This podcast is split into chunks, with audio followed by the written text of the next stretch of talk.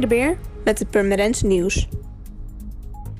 Pedofielen en zedendelinquenten zijn niet welkom in de geplande woonvoorziening voor mensen met complexe problemen op het gebied van verslaving, psychiatrie en criminaliteit in Purmerend.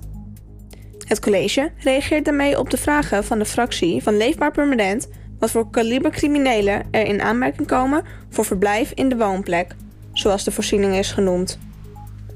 De woonplek is vooral gericht op stabiliteit, zowel voor de mensen als voor de omgeving waarin de voorziening uiteindelijk terechtkomt, meldt het college. Een terrein aan het Oudlandsdijkje viel onlangs af na weken van protesten vanuit de omgeving. En nadat ook in de permanente politiek stemmen opgingen om naar een andere locatie uit te kijken.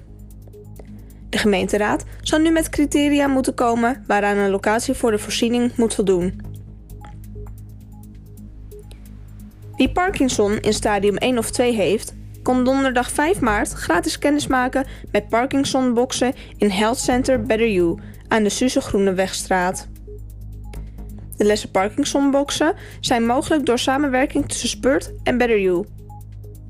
Tijdens de kennismakingsbijeenkomst vertelt een deelnemer over zijn ervaringen met Parkinson-boksen en een fysiotherapeut legt uit wat de voordelen ervan zijn.